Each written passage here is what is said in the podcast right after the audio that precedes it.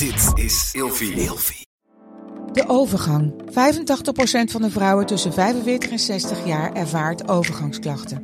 Klachten die kunnen leiden tot een verkeerde diagnose of langdurige arbeidsongeschiktheid. Wat kun je doen als je overgangsklachten ervaart? Hoe maak je dit bespreekbaar op je werk? En als jouw medewerker bij jou komt, wat kun je als werkgever dan doen? Sector Instituut Transport en Logistiek heeft een kennisplatform ontwikkeld waar jij terecht kunt voor tips en adviezen. Wil je hier meer over weten? Kijk dan eens op stl.nl/slash overgang.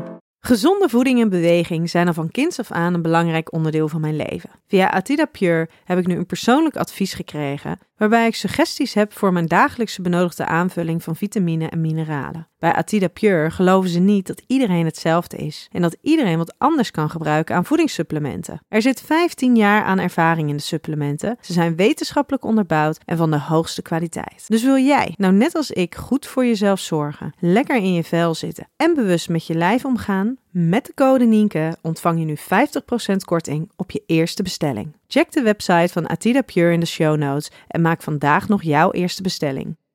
Ik kreeg het gevoel dat mensen ons zagen als een grap. Twee jonge bekende influencers. Die het misschien een beetje doen voor de fame. Soms dan, dan denk je wel na over wat mensen om mij zeggen. Dat ik denk, nou, ik zal jullie nog eens laten zien. Deze podcast wordt mede mogelijk gemaakt door babo.nl. De webshop voor jouw spannendste momenten. Welkom bij een nieuwe wekelijkse aflevering van Seks, Relaties en Liefdes. Waarin Nienke Nijman elke week openhartig in gesprek gaat met vrienden, familie en bekenden. Nienke Nijman is de host van deze podcast. Zij is psycholoog, systeemtherapeut, relatietherapeut, seksuoloog, auteur en columnist. In de rubriek Seks met praat Nienke dit keer met Janice Blok. Janice kennen we als professional influencer met ruim 100.000 volgers en ze deed ongeveer 10 jaar geleden mee aan X-Factor. Deze mooie en intelligente dame omschrijft zichzelf als een raar meisje met ADHD. Ze is sinds enige tijd samen met haar liefde Donny Roelvink en onlangs zijn ze zelfs gaan samenwonen in Amsterdam. Nienke is erg blij dat Janice met haar wil praten over samenwonen, seks, schaamte, onzekerheid, leeftijdsverschil en monogamie. Janice, welkom eh, bij deze aflevering van Seks, Relaties en Liefdes. Ja, dankjewel voor de uitnodiging. Nou, heel graag gedaan, heel graag gedaan. Als mensen het hebben over Janice Blok en Donny Roelvink, ben jij dan de vriendin van of is hij de vriend van? Um, ik ben wel de vriendin van. Daar heb ik eigenlijk een hekel aan, maar je komt er niet, ja, je ontkomt er niet aan eigenlijk. Nee, nou hier ben je gewoon lekker als jezelf. Hier ben als ik Janice. Blok. Ja. Ehm, nou, jij gaf net al eventjes, eh, toen we elkaar net spraken, al even aan dat dit eigenlijk een onderwerp is waar je, waar je helemaal niet zo heel vaak over, over praat. ja, dat klopt. Ja, hoe is het dan om er toch over te gaan praten? Ja, spannend. Toen je me uitnodigde, toen dacht ik ook, oeh, wat ga ik vertellen? Wat gaan de mensen om mij heen hiervan vinden? Ik ehm, heb er eigenlijk nooit over gesproken, ook niet binnen mijn gezin, of in ieder geval met mijn ouders of mijn zus. Er heerst toch wel een klein beetje taboe over. Ehm, ik vind het soms best wel privé, maar ja, waarom ook niet eigenlijk? Terwijl Ja, jullie heel veel delen. we delen heel veel, maar op dat gebied niet. Nee, is best gek, want het is niet iets waar ik me over schaam. Helemaal niet. Alleen, eh, ja, toch wel privé. Ja. Ja, dus ik, ik, ik ben heel erg benieuwd hoe ik mezelf ga verwoorden over sommige dingen. Ja. Nou, we kunnen knippen. Hè? Dus Ja. als, het, eh, als het te erg wordt, kunnen we knippen. Hey, zijn, er, zijn er dingen die, ehm, die, die mensen over jullie willen weten, over jou en Donny? Ja, hoe? Nou, ik denk dat je beter kan vragen. Wat willen ze niet weten? Ehm, of wat ze nog niet weten? Ehm, ik heb geen specifieke vraag, maar ze zijn wel in alles geïnteresseerd wat wij doen. Dus ehm, ja, Ja, want ik, ehm, ik was even aan het, eh, aan het terugzoeken. En jullie hebben toen jullie net bij elkaar waren, hebben jullie eventjes zo'n Q&A opgenomen met z'n tweeën. ja klopt. En daar waren inderdaad al de vragen: willen jullie kindjes? Eh, wat is jullie favoriete seksstandje? Ja, Dat is toch eigenlijk bizar dat mensen dus dat soort. Nou ja, de, de kinderen die snap ik nog wel, maar goed, toen waren jullie twee maanden samen. ja. Ehm, maar, maar het favoriete seksstandje? Ja, dus dat was ook de allereerste keer dat ik ooit zo'n uitspraak heb gedaan online. Je was er ook echt mega ongemakkelijk Ik bij. was vet ongemakkelijk. Heel erg. Ja, omdat ik ook denk, mijn ouders kijken dit ook. En wat ik al zeg, binnen ons gezin wordt dat niet besproken. Dus ehm, ik heb zoiets nog nooit verteld. Dus op het moment dat mijn ouders dat dan horen, dan visualiseer ik meteen dat zij op de bank zitten samen te kijken en dat ze dan denken: Oh, mijn kind, nee, doet ze dat? Heeft zij denk- seks? Heeft zij Heeft zij seks? Dat is het eerste wat ik denk. Ja. Maar ja, Hebben ze de video gekeken? ja, tuurlijk. En ze zeiden daar ook niks over. Dat Nou, bedoel je, ik. Hè? je dekte jezelf ook wel goed in, hè? Het was wel heel netjes nog, maar dat bedoel ik. Ze zullen dan nooit erover zeggen van zo, is dat jouw favoriete seksstandje of zo?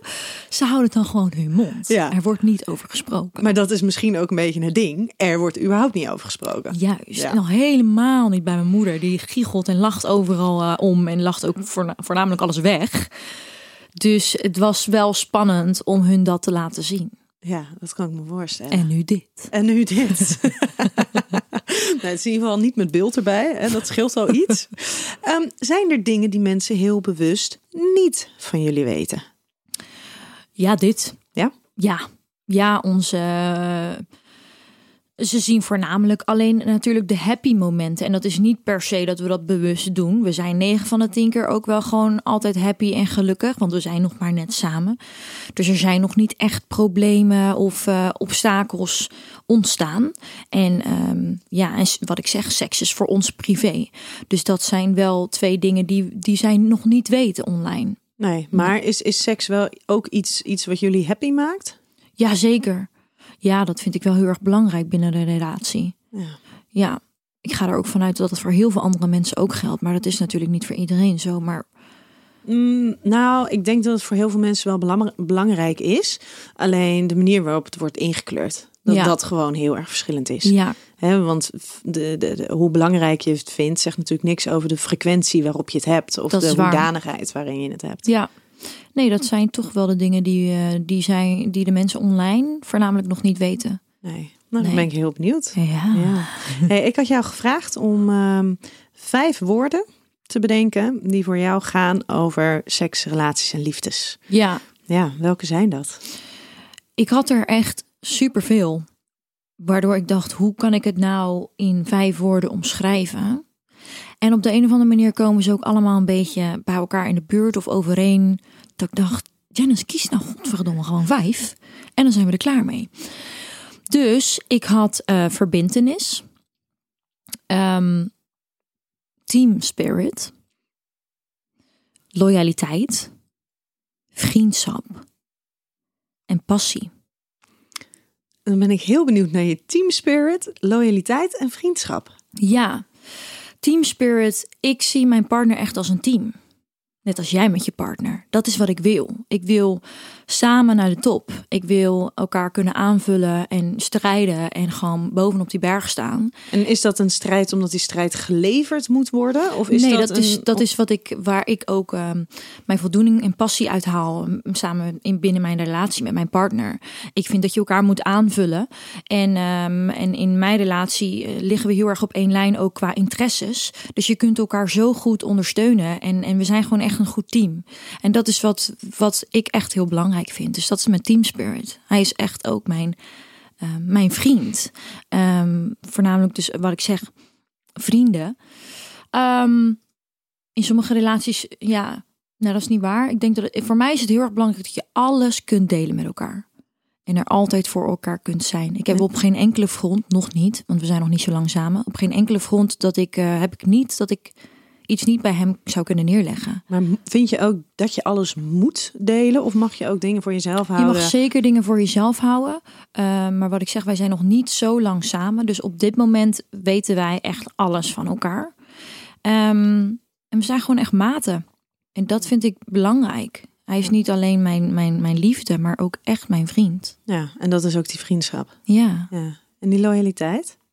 Ik vind loyaliteit eh, wel een van de belangrijkste zelf.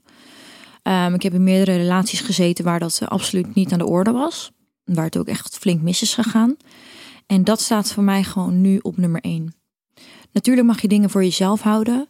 Maar ik vind dat je eigenlijk 99% bespreekbaar moet maken. En loyaal moet zijn aan elkaar. Open, eerlijk. En dat ook moet blijven. Ja. Altijd. En je, je hebt het al een aantal keer genoemd. We zijn nog niet zo lang bij elkaar. Jullie zijn ongeveer nu anderhalf jaar We samen. zijn nu anderhalf jaar samen. Ja. Is dat nog niet zo lang in jouw beleving? In mijn beleving eh, niet. Nee, want? Ehm, ja, ik, ik, ik vind dat dan sta je nog in het begin. Ehm, ondanks dat je zoveel samen bent en samen woont, weet je nog steeds niet alles van elkaar binnen anderhalf jaar tijd. Het is lang, maar toch ook weer niet. Want je kent elkaar nog steeds niet. Er moeten nog zoveel situaties zich voordoen om te kijken hoe, hoe de ander daarmee omgaat en hoe, die, hoe de ander daarop reageert. En ehm, je kan nog niet alles gezien en meegemaakt hebben binnen anderhalf jaar tijd. Dus in mijn opzicht is dat nog kort. Ja, maar dat maakt natuurlijk ook dat je, omdat je inderdaad nog niet in alle situaties terecht bent geweest samen, ehm, dat, dat je nog een heleboel van elkaar gaat leren. Ja, dat bedoel ik. En Ja. Ehm, ik heb het bijna in elke relatie gevoeld. Of misschien gewild. Maar ik start een relatie met de gedachtegang dat, dat ik heel lang met iemand wil blijven. Het liefst natuurlijk voor altijd. Dus als dat voor altijd is, is anderhalf jaar heel kort. ja. Maar voelt het, voelt het nu anders dan andere relaties? Ja, maar dat zeg ik, dat, dat heb ik elke keer.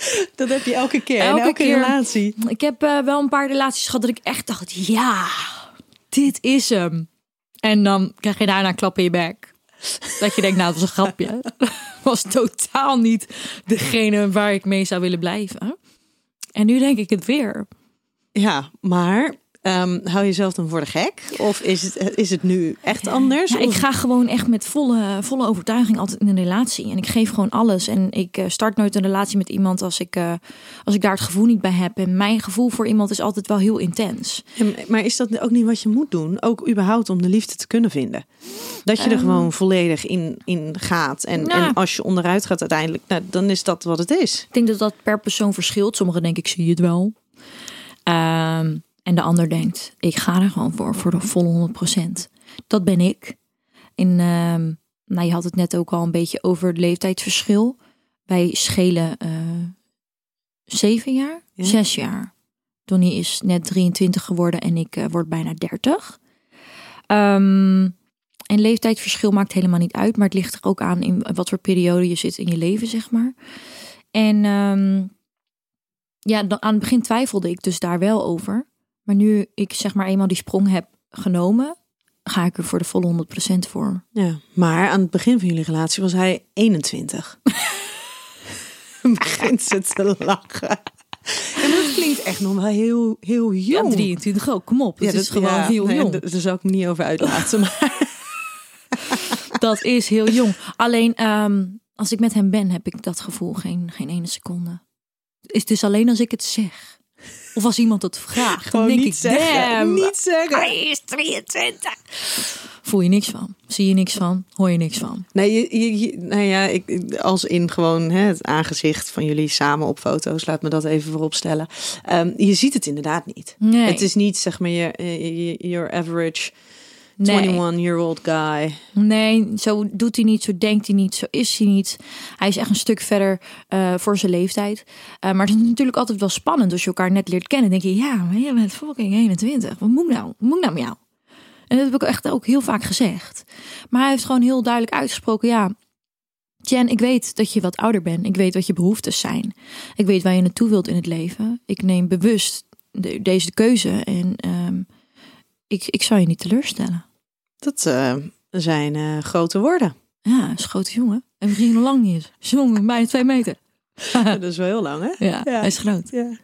Hey, ik ga jou eh, zo even vijf stellingen voorleggen. Oh. Maar voordat ik die aan jou ga voorleggen, wil ik de luisteraars graag vragen of zij zich niet willen vergeten te abonneren op de podcast Seks, Relaties en Liefdes.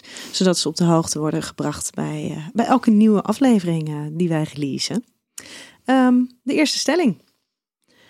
Als je relatie zo publiekelijk is, krijg je meer spanning binnen je relatie.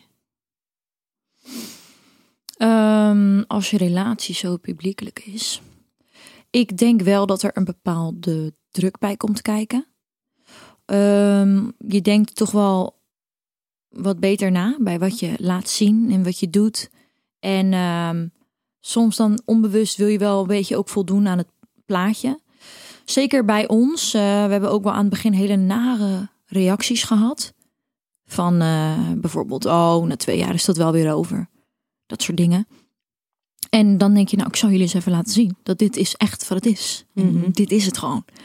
Eh, maar dan ben je inderdaad wel, ehm, angstig en een beetje bang om daarin te falen. Wat ik al zeg, ik heb meerdere relaties gehad waarvan je aan het begin ook dacht, ja, dit is het. En uiteindelijk kom je na twee jaar erachter dat je elkaar toch niet zo goed, niet zo goed op elkaar aansluit dan als dat je in eerste instantie dacht. En dus dat is wel een beetje spannend ook om het leeftijdsverschil. Je wilt toch wel laten zien van wij horen bij elkaar. Dus er komt wel meer spanning bij kijken. Ja. Zeker. En is dat ook spanning tussen jullie? Nee, dat niet. Wij, eh, wij leven toch een heel erg in onze eigen bubbel.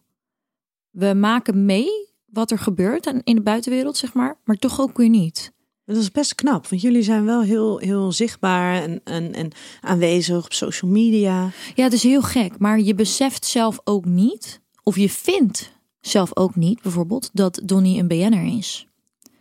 Zo ziet hij zichzelf niet, zo zie ik hem niet. Nooit gezien ook. Maar als je soms reacties krijgt van mensen of eh, de vele interviews die worden ge- gevraagd over dat je een nieuw huis hebt, dat je denkt, ja, boeien. Weet je, dat, is- dat, dat je even weer een besefmomentje hebt van, oh ja, Maar aan de andere kant, jij hebt natuurlijk allemaal video's gepost van jullie nieuwe huis. ja, En daar is ook onwijs van naar gekeken. Ja. Ja, dus je weet dat, eh, maar je beseft het niet. Dus als er staat dat het eh, soms, hè, ik heb bijna één video, die is eh, iets van 500.000 keer bekeken bijna. Of de Q&A, waar je het net over had, die is echt al bijna een half miljoen keer bekeken.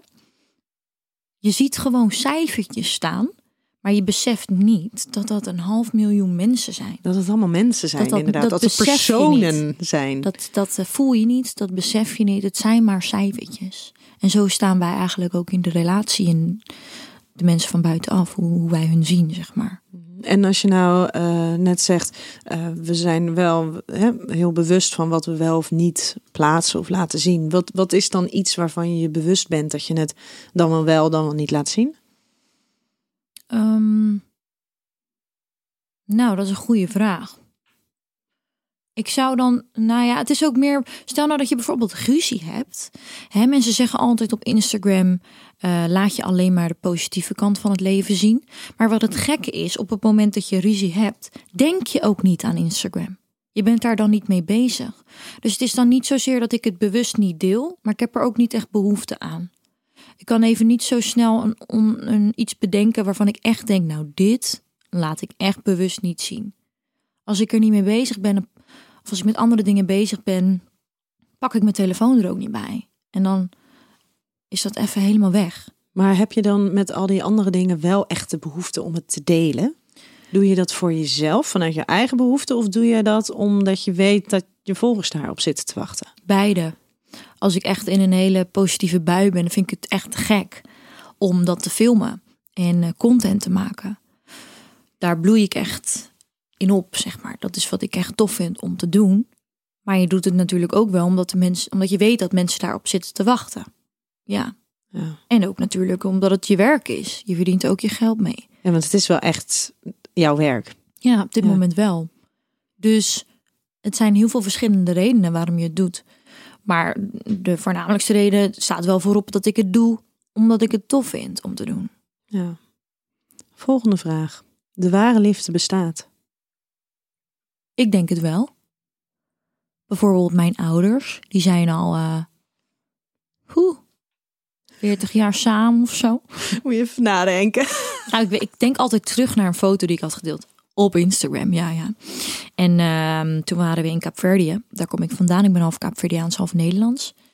En toen waren zij, eh, als het goed is, uit mijn hoofd, 40 jaar getrouwd. En dat is alweer een paar jaar geleden.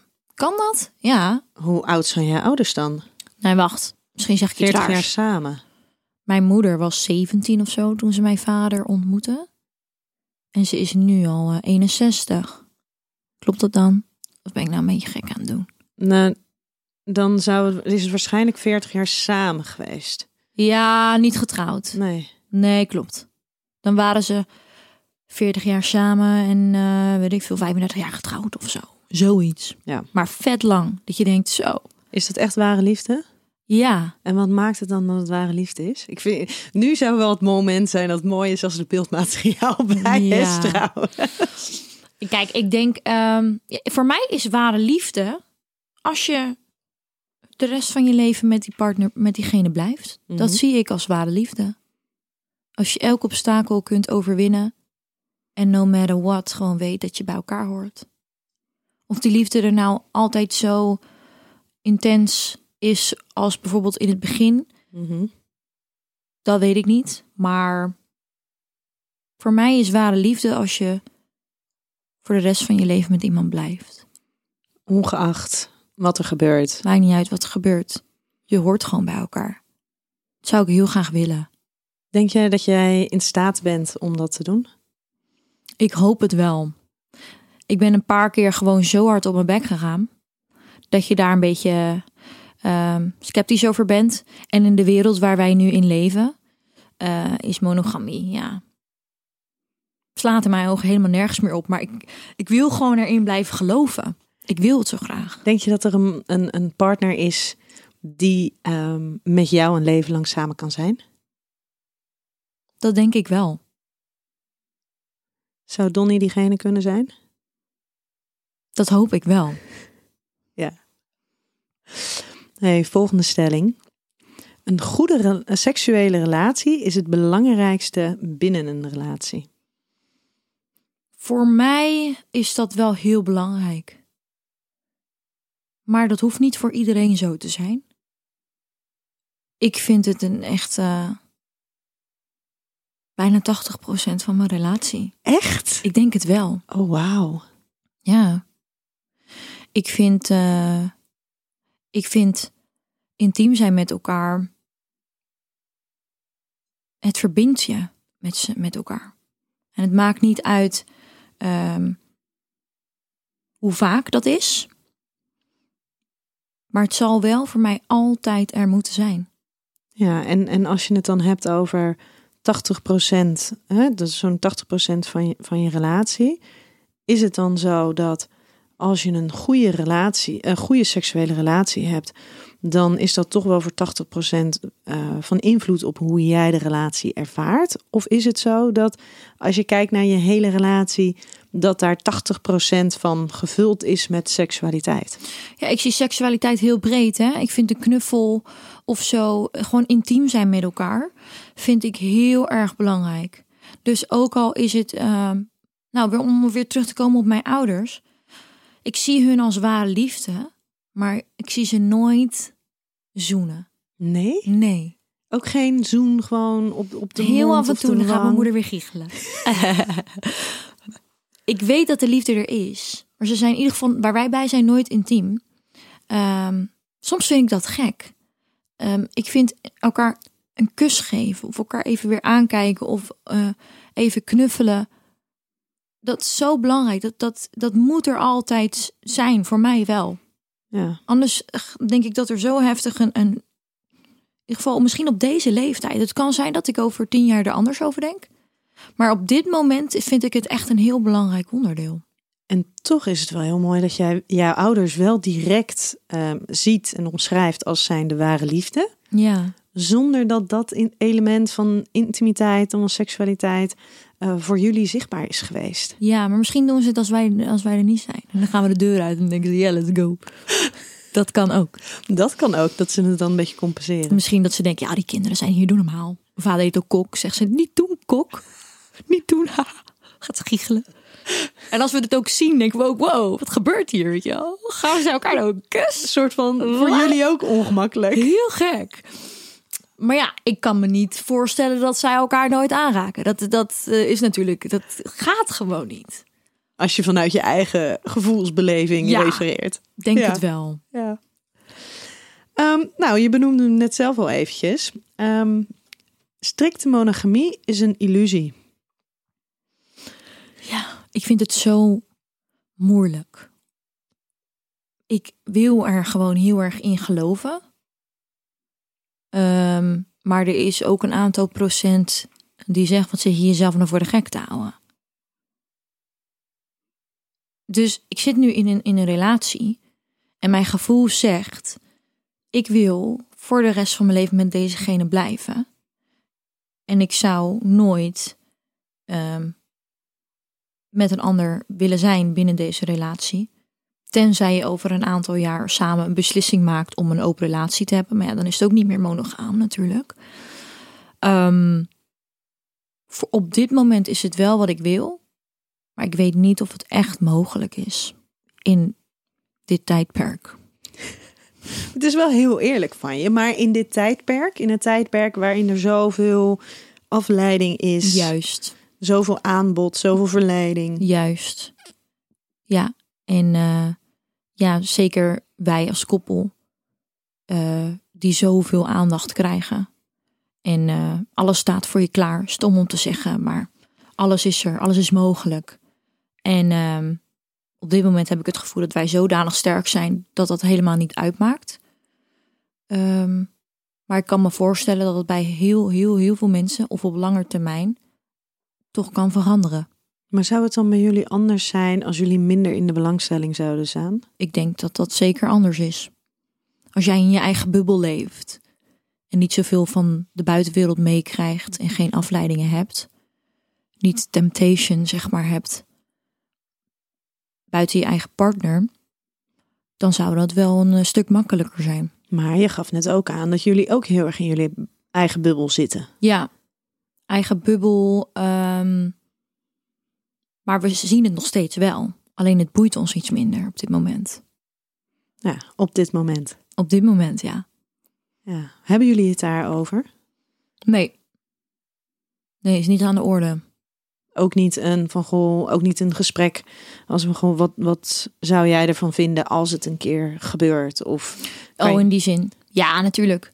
Ehm Donnie heeft wel echt uitgesproken dat eh, als dat ooit gebeurt, dat hij nooit meer verder zou kunnen gaan.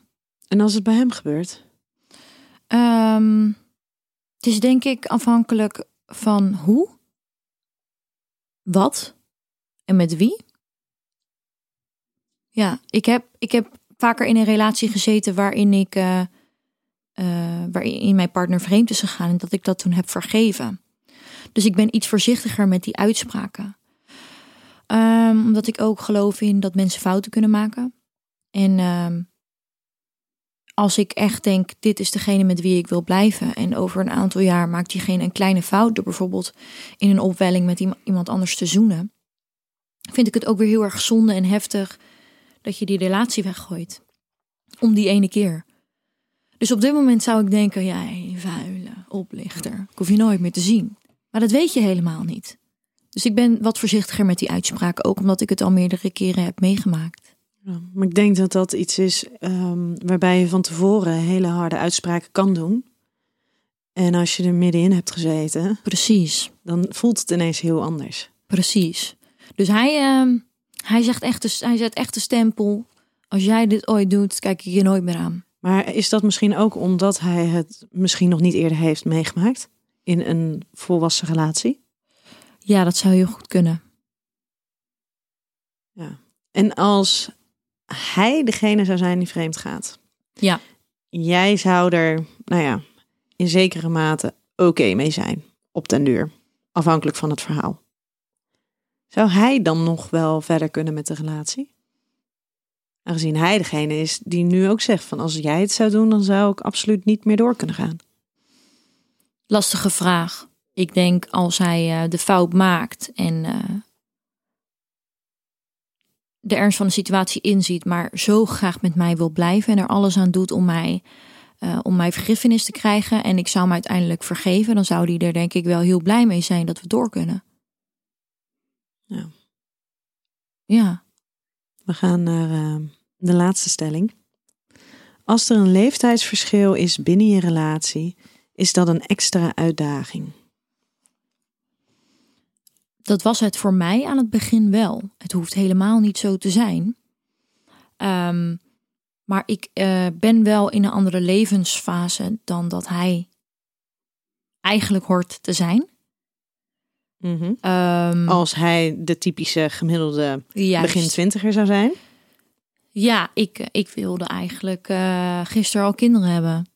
Ik heb altijd ook gezegd dat ik, als ik 27 was of 28, mijn moeder was ook iets van 27 of 28. Toen ik wat jonger was, was dat zeg maar mijn ideale beeld. Oh ja, dan, dan zou ik een jongen en een meisje willen en dan zou ik dit willen. En je gaat er toch wel over nadenken. Wat voor mij ook wel belangrijk is, is dat mijn relatie op orde is. En ehm, Klein detail. ja.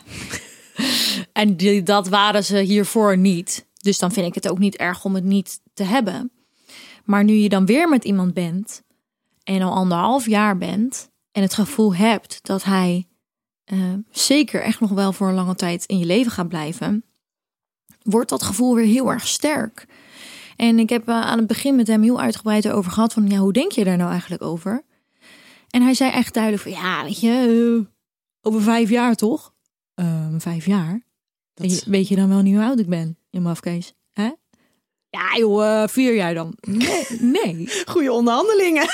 Nee. Oké, drie. Ik zei twee jaar en anders gooi ik je van het balkon af. Toen zei hij, oké, twee jaar. Over twee jaar, ik besef me gewoon, je bent ouder, je hebt deze behoeftes. Ik vind twee jaar goed. Maar daar zijn we al bijna. Ja. En ik merk dat de tijd zo snel is gegaan. En hij er eigenlijk nog helemaal niet klaar voor is. Dus dat is nog steeds wel een, ja, een bepaalde spanning die ik heb vanaf het begin van de relatie toen ik hier instapte. Wat nou als hij het over een jaar nog steeds niet heeft? Want ik heb die behoefte wel heel erg. En ik sta er echt zeker voor open om daar eh, op te wachten. Kijk, het ideale beeld is voor mij dat ik die zwangerschapstest erbij pak. En dat ik naar hem toe loop. En die gaat huilen van blijdschap. Dat, yes, het is gelukt. Maar dat gaat het niet zijn. Ehm, Waarom niet? Om, omdat het, denk ik, voor een man, ten eerste, en dan zeker op die leeftijd, eh fucking eng is. En ik ben gewoon heel erg bang dat als ik, eh, als we er toch die keuze maken, dat ik naar hem toe loop en dat ik dan zeg: Het is gelukt. En dat hij blij doet, maar dat ik ergens in zijn gezicht een kleine stuipvertrekking zie, in zijn wenkbrauw in zijn lip. Dat hij eigenlijk denkt: Fuck. Ja. Maar, maar het is ook fucking eng. Juist. Ehm, Zelfs dus voor mag mij. Hij, dus mag hij dat dan ook niet vinden? Ja, zeker wel. Alleen je wil weer het ideale plaatje. En dat is dat je samen naar een bepaald punt toe leeft. Het wordt samen dan ons allereerste kindje. En ehm, ik denk dat hij in eerste instantie zal schrikken. En naarmate de tijd dat hij daar dan ook wel blij mee zal zijn. Maar ehm, ik merk wel dat hij, het, dat hij het steeds meer uitstelt. Wat niet erg is, omdat het gewoon ook eng is. Het is gewoon spannend. Zelfs ik vind dat. Soms denk ik ook, het is niet... Het is nooit het juiste moment. Er is altijd wel iets. Dan is het corona. Dan is het dat ik geen baan meer heb. Dan is het we gaan op vakantie. Of dan is het dat hij een nieuw bedrijf is gestart. Het is nooit het juiste moment. Soms denk ik, je moet die sprong gewoon wagen. Je moet het gewoon gaan doen. En ik ben op dat punt nu. Maar ik snap me wel, als ik de rollen omdraai toen ik 23 was, was ik daar helemaal niet mee bezig. En het grappige is dat ik op dat moment toen ik 23 was ook een partner had die een aantal jaar ouder was en dat toen ook wilde. En dat ik dacht, nee, ik wil nog feesten en ik wil nog dit doen en ik wil dat doen. En ik vond het maar gek dat hij zo bleef aandringen. Dus ik heb het zelf omgekeerd ook op die manier meegemaakt. Dus je herkent het ook. Dus ik herken het ook. En ik probeer continu terug te refereren naar waar stond ik op dat moment toen ik zo oud was. Ja, maar ehm, jij hebt ergens onlangs gezegd, ehm, we zijn pas gaan samenwonen. Eerst dat nog even aankijken. En als ik hem niet binnen een maand over het balkon heen gooi, dan zou ik zeggen, let's go. Heb je dat balkon weer, hè? Ja, heb je dat balkon weer? een heel hoog balkon. Heel vijandig, maar dat maakt niet uit, hè? Ehm, maar je bent nu ongeveer toch wel een maand verder. Ja, maar nee, een maand is natuurlijk wel heel kort. We hebben net het huis blijkt. ingericht. Ja, Maar die twee jaar zijn ook ineens al om. Ja, nee, een maand is wel heel kort. Ik bedoelde echt wel, ehm, ehm, heb ik weer het ideale beeld. En dat slaat helemaal nergens op. Want je moet niet continu ergens een bepaalde tijd aan vastplakken. Dat, je, moet gewoon, je moet het gewoon doen wanneer het goed voelt. Maar ik heb altijd wel tegen mezelf gezegd, ik wil altijd eerst een eh, jaar lang een relatie met iemand. Een jaar lang samenwonen. En dan heb je ook dat overleefd. Als je een jaar, denk ik, met iemand samen kan wonen... dan denk ik wel dat het in ieder geval goed zit. Hè? Want je bent een jaar lang op elkaars lip. Als je dat overleeft. En nu letterlijk, in coronatijd. Precies. Eh, dan denk ik wel dat je, dat je ook een kind aan zou kunnen. Ja, Denk ik. denk je. Maar hiermee geef je, geef je Donnie dus nog elf maanden? Nou, ik heb, eh, ik heb het er wel eens over met mijn vriendinnen. Ik zou hem echt nooit een ultimatum stellen. Ik zou nooit zeggen... Maar dat kan toch ook bijna Nee, niet dat hiermee? kan niet. Nee, dat kan En, en zo oud ben je niet. Nee. En vanuit zijn perspectief, het is niet zozeer gewoon dat hij angst heeft dat het zijn leven zal veranderen. Nee, hij is gewoon nog hartstikke jong. Ehm, en, en er zijn nog gewoon een heleboel dingen die op zijn pad gaan komen. Zeker. Maar dat denk ik op mijn pad ook nog steeds. Ook al ben ik bijna 30, denk ik ook nog steeds dat ik eh, nog heel veel ga groeien. Oh, Ja, voor mij eh, is in in zijn ogen ook hoor. ja? Ja, hij vindt, hij vindt 30 ehm, best oud. Terwijl eh, als ik, toen ik 23 was, vond ik 30 ook oud. Had jij dat niet ook? Als je terugdenkt. Nee, maar ik heb, ik heb altijd, ehm, ik heb altijd oudere vrienden gehad. Ja, oké. Dus voor mij was dat, eh, hè, het- mijn man en ik schelen 8,5 jaar. Ja, Ehm, dus toen ik 23 was, eh, ja, was hij ook al 30 ja, geweest. Dus, dus dat was voor mij was, dat was een heel ander referentiekader voor mij. ja. Ja, nee, ik... Ik, ik, vond eh, mezelf altijd, ja, ik vond mezelf altijd wel heel jong. Maar ik vond, ik vond dan zoveel jaar ouder, vond ik niet oud. Dat vond ik gewoon normaal. Ja. Ik weet wel, toen ik 23 was, dat, ik dacht, zo 30. Dan ben je er wel al. Dan eh, vo- voldoe je aan het plaatje, zeg maar, volwassenen. Kind, huis, getrouwd. Dat dacht ik, hè, toen je 30 was. Maar hoe is dat dan nu dan? Nu voel ik is me dat- helemaal niet zo. Nee, Want je joh. bent bijna 30, Ja. dus eigenlijk ben je al bijna 30. nou, je moet het al gemaakt hebben. Ja, Ehm, samenwonen doe je. ja. Kind getrouwd is er nog niet. Nee. Ehm, Nu denk ik helemaal niet meer zo. En eh, ik voel me ook niet zo. Nee. houdt Donnie jou ook jong? Misschien ergens? Nee, we zitten echt, dat is gewoon heel gek. We zitten echt een beetje op hetzelfde level. Ik voel me iets jonger, hij voelt zich iets ouder. We trekken super erg naar elkaar toe. We hebben dezelfde interesses. En ik heb gewoon het gevoel, naast het maken van kinderen,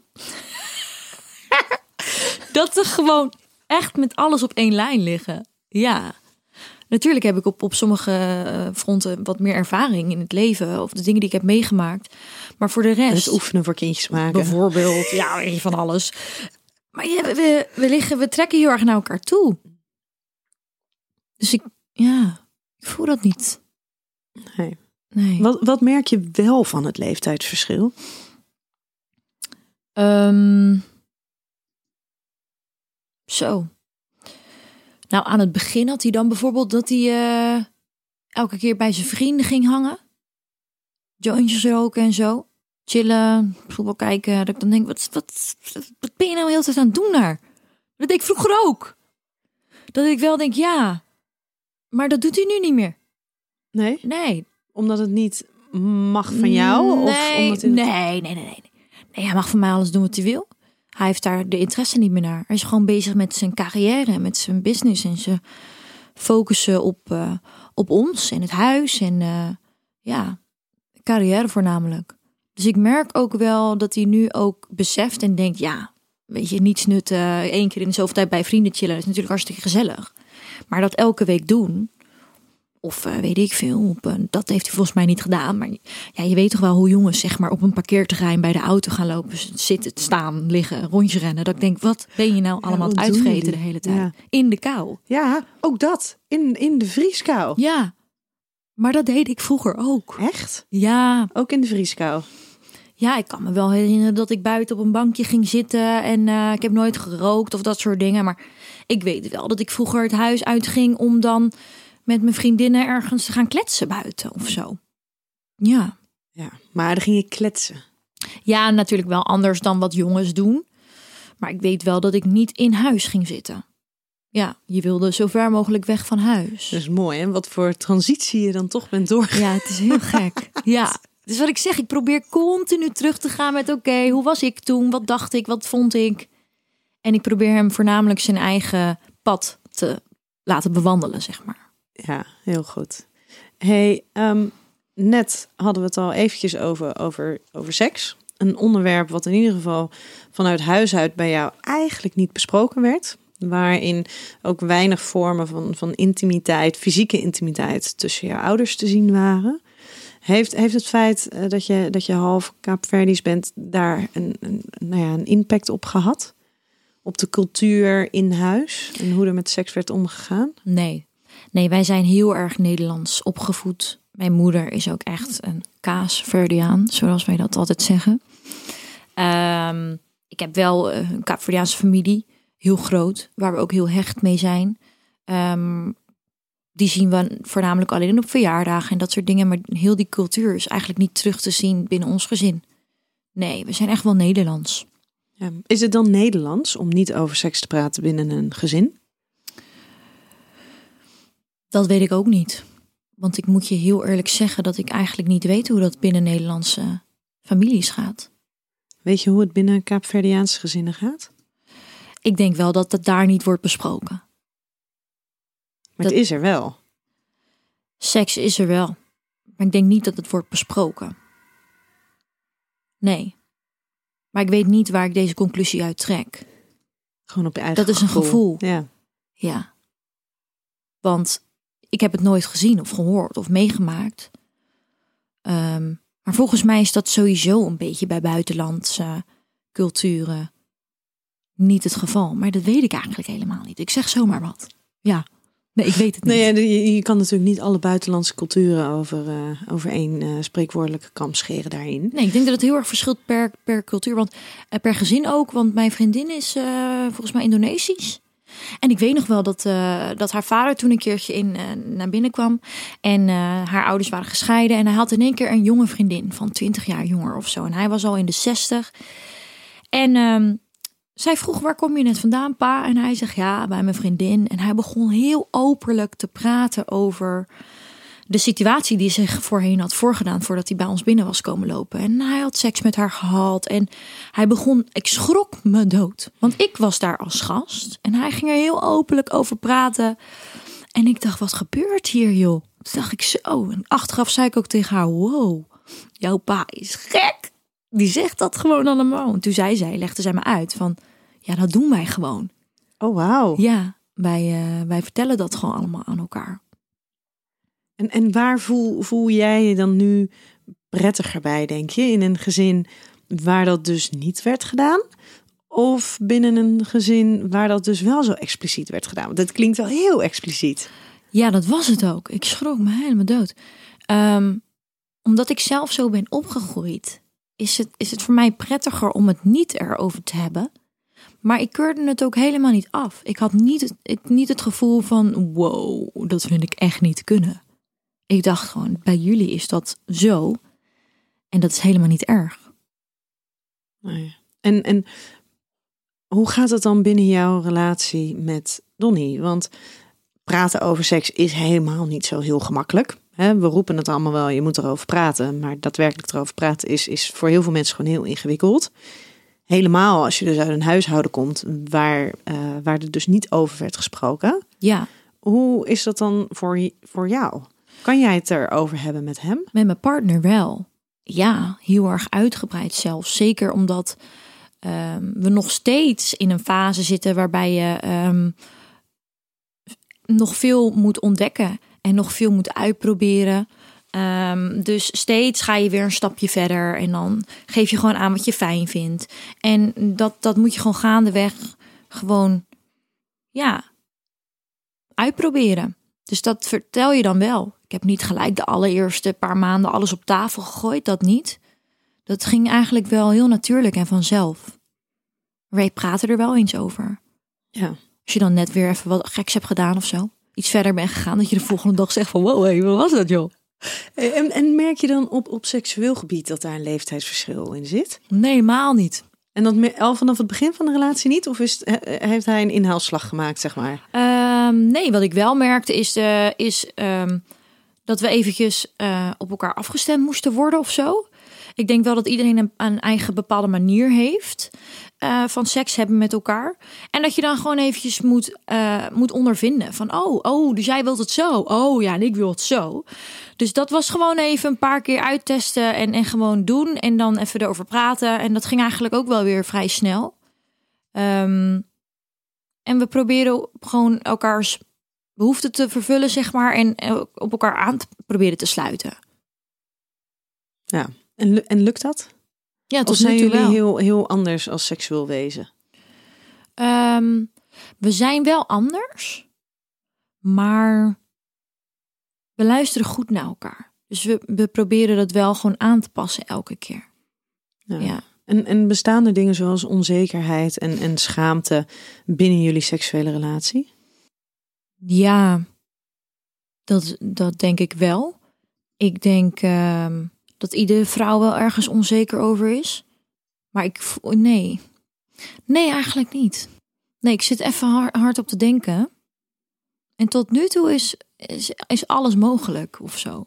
En, en als je dat vergelijkt met jouw andere relaties, is dat dan anders? Ja, ik heb wel met, eh, met elke persoon een ander soort band gehad. Zeker. Ja, maar dat, was dat ook altijd vrij van, van onzekerheid en schaamte? Nee. Nee, dat, is, dat was ook weer bij iedereen anders. Ja, bij iedereen was het echt anders. Dus dat is ook wat ik zeg. Aan het begin moest ik ook weer heel eventjes aan, aan Donnie wennen. Dat ik dacht, oh, hij, hij denkt en voelt en vindt dit weer op deze manier zo fijn. Dus Heeft het samenwonen wat veranderd aan jullie seksuele relatie? Nou ja, zeker. Tuurlijk. Ja, laten we gewoon even eerlijk zijn. Aan het begin eh, dan eh, kan je niet van elkaar afblijven. En eh, nu ben je natuurlijk zoveel samen. Dat ik soms ook gewoon eens denk, laat me eens met rust. Maar in ieder geval, het, het, gevoel in, het gevoel is niet veranderd. Nee. Maar het is, het is denk ik wel echt zo, denk ik, bij iedereen... dat je aan het begin net konijnen bent.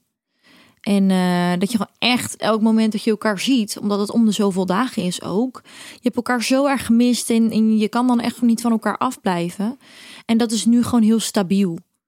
En gewoon, gewoon prima. Voelt het nu veiliger? Ja, aan het begin is het natuurlijk heel spannend allemaal. Nu ehm, ben je een beetje op elkaar afgestemd. En heb je ook echt het gevoel dat je volledig jezelf kan zijn. Dat voelt wel veilig voor mij. Ja. hey, wij moeten hem eh, zo alweer gaan afronden. Zo, dat ging snel. Ja. Wauw. Zijn er dingen die jij nog wil, wil meegeven? Zijn er nog dingen die jij over jullie wil vertellen?